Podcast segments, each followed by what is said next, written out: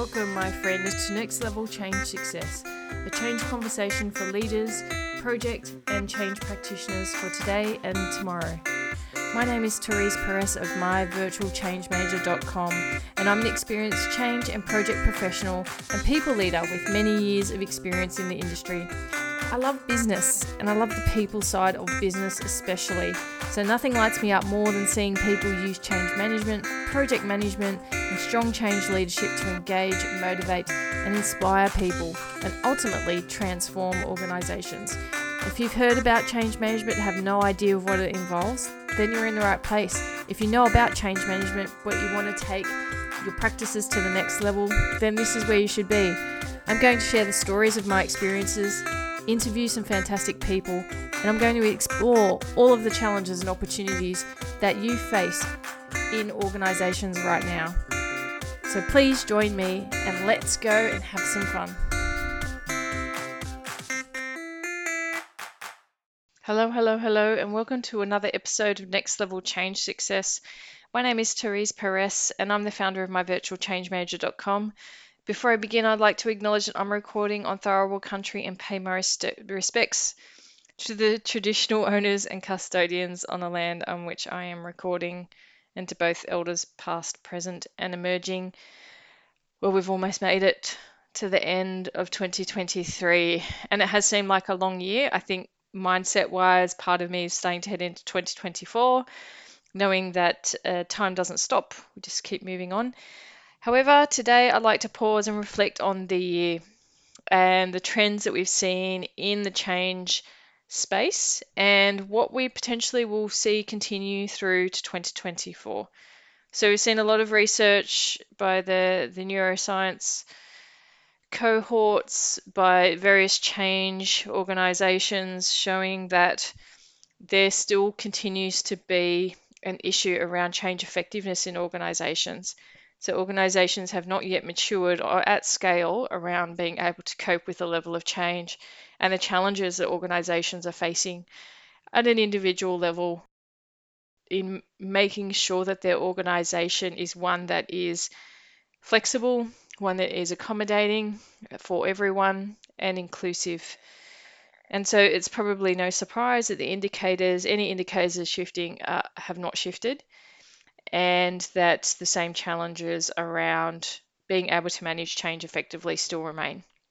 Leadership absolutely seems to be really key in this, as it always is in an organizational ecosystem, whether leaders are effective in their roles, but also the pressure for leaders to develop in various areas of capability, including the ability to lead change. That still continues to be a topic. The burnout statistics and the, the themes around burnout seem as more prevalent than ever post pandemic. And we always knew that after the pandemic, there would be a period of time in which no one would really know the longer term effects of all of the lockdowns, the isolation, then the need to come back to work, how that is effectively managed in organizations, and then really evolving to a hybrid way of working. And it still seems that because of the prevalence of senior leadership um, leading somewhat privileged lives, the gap between leadership in many organizations and the workers or the employees and team members in organizations continues to be wide. And the, the key stands around ensuring that every individual is supported and that you have policies and flexibility in that seems to be the point of tension for many organizations with leaders who may want to treat everyone the same versus how do you ensure that you're accommodating individual needs, which is the whole, I guess, focus and basis of inclusion. And so that still still remains a topic. And the concept of burnout and how that is showing up for people is still really high and how people in corporate can avoid that is something that the, the well-being programs and things that are quite uh, surface-based simply aren't addressing yet enough in detail. And so I feel like for 2024, 2025, there's two things that are really going to be on people's agenda. How do organizations become agile in its truest sense versus just as a word that gets thrown around. How do leaders really understand what agility can offer? And that means managing change on an ongoing basis. How they can build, and oftentimes this is how it's touted, is how they can build resilience in their people. But it's really about the leadership approach of creating that psychologically safe learning organization and learning team who are high performing because that's an outcome of psychological safety. It's an outcome of having a learning mentality within your team and creating a cohesiveness, making sure you've got the right capability sets, but then the leader's ability to foresee what the strategic changes may be to flex within their team construct to meet that requirement. So, what does that mean, really? I guess uh, at, a, at an individual level, if you're, you're a leader in the organization, in any organization nowadays, then your own ability to be self aware and to connect strategy to the operational needs, so the strategy of your organization to your team's operational needs, and be able to see and consciously hear the narrative happening around strategic changes that are coming through because of the economic pressures that are taking place in organizations currently and the changing landscape, whether it be political or social, your ability to say, okay, well, let's get ahead of that curve. And how do I work with my team to get them ready for that change that's going to inevitably come through? And that's really, really key. And how to support your team through that emotional process as the change comes through as well, and to keep them engaged.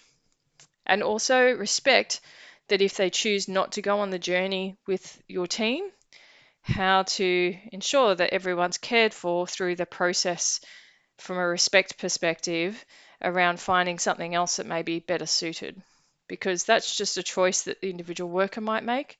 At times, the employees and, and the organization makes that choice, but it's always about treating people respectfully through that process.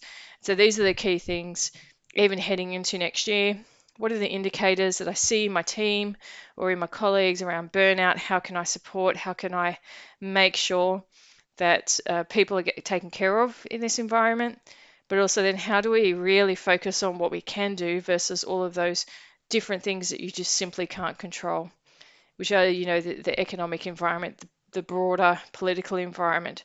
But how can you support your people to focus on those things that they can control so that they can continue to move forward and deliver and add value and learn, which definitely is some of the things that at an individual level drives people, keeps them engaged is uh, always giving them that frame of reference. So those themes definitely are going to be continuing through 2024. There are a couple of things at my virtual change manager that we're going to focus on next year, which is providing a lot more tools and tips around how to build resilience, how to become change agile, how to increase change maturity in organizations or in teams or even just as an individual so that you have the skill sets that you can move forward with and be successful when it comes to your career or your team, forming your team, and also for organizations about moving that maturity dial. Because it is really important. It is going to become fundamental in every single organization where change isn't really talked about as a concept. It is simply about the evolution of the organization year on year and what that journey looks like, and that we continue to flex based on the changing conditions, and that we are always going to focus on what we can control, and we're going to let those things that we can't control just be aware and connect to, but not be dominated by those constructs which are just a part of doing business nowadays. Definitely in the information tech world that we've got, the social media, the um, all of the different things that we're exposed to is ensuring that we're having to up our game around communicating change, embracing change, engaging change, and pacing change.